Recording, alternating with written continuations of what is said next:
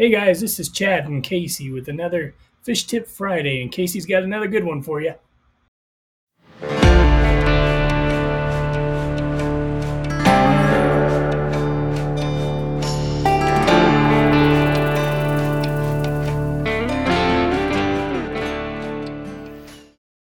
What's going on, everybody? Thanks for tuning back in with us today.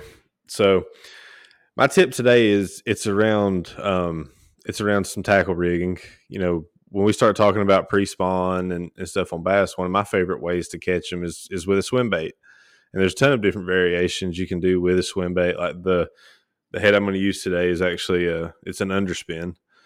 But um, one frustrating thing that that I used to run into a lot whenever I first started throwing a lot of swim baits when I was trying to rig, you know, your paddle tail swim bait. You know, this one's from from Fisher Dye Bait Company. It's the Minuteman is whenever you're trying to put this put this swim bait on the head is being able to have it line up properly once you get it you know get it on there to where the where the swim bait's you know straight it's not stretched out it's not kinked etc and a lot of that has to do with where where you bring that hook out at once you're trying to uh to slide the bait up on the head.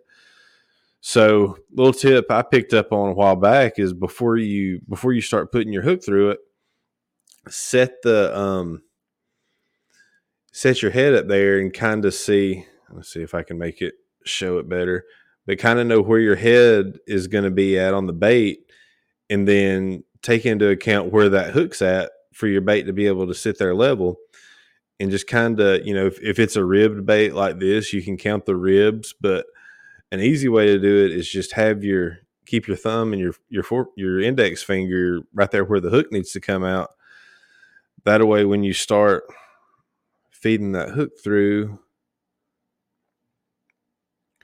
you can guide it down.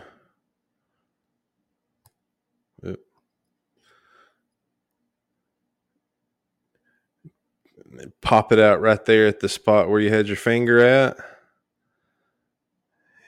And then you can end up with your with your bait on your hook perfectly straight to give it the most natural the natural action in the water as you can.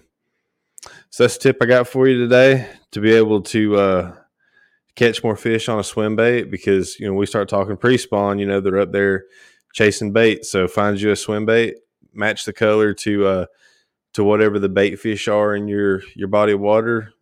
Find the jig head that that fits that bait the best, and uh, be able to rig it right every time. Awesome, Casey. I appreciate that. That's a good tip. We appreciate everyone joining us for another Fish Tip Friday, and we look forward to seeing you guys again. Take it easy. See y'all.